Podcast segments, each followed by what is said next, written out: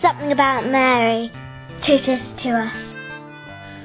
I'm Father Keith, and I'm from London in England. Uh, I'm a convert to the Catholic Church, so Our Lady has been a gradual discovery for me.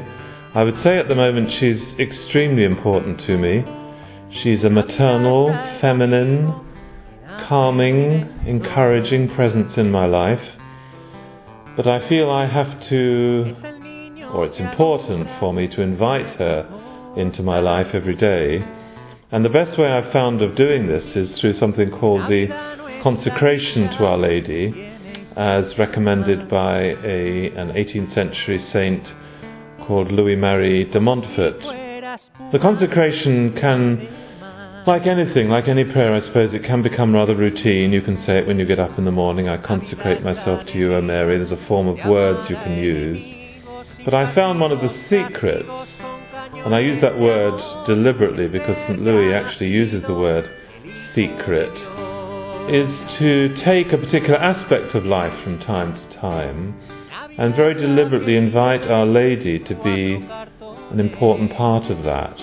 So that could be anything like, it could be, for example, my, my health or my relationship with a particular person, my work, my emotional life, or it could be a particular segment of time, it could be this week or something important I've got to do tomorrow very deliberately to say to Our Lady, Look, I'm inviting you into this, I'm giving it over completely to you.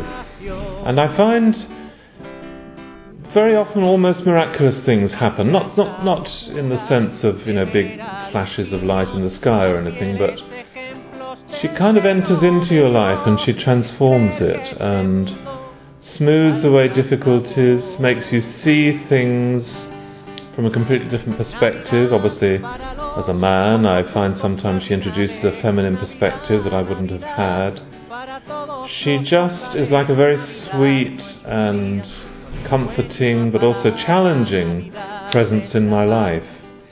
And I find particularly in the sacrament of confession when I'm advising people in confession, if there's a particular difficulty in their life, I very often say to them, well, hand this area of your life over to Our Lady. So I suppose that would be my message uh, in this simple podcast to invite those of you who are listening to this, if there's something troubling you, if there's something difficult, if there's a problem, not to think about it or to plan or to try and manage it. These are very masculine qualities which have their place, but try, if you like, the more feminine approach. Invite Our Lady into this area and hand it over to her. Be like a child holding its uh, mother's hand and just invite her to take it, and you'll be amazed. Give it, give it a try. Give it a try for a week or a couple of weeks, and just see what happens. Experience is the best teacher. God bless you.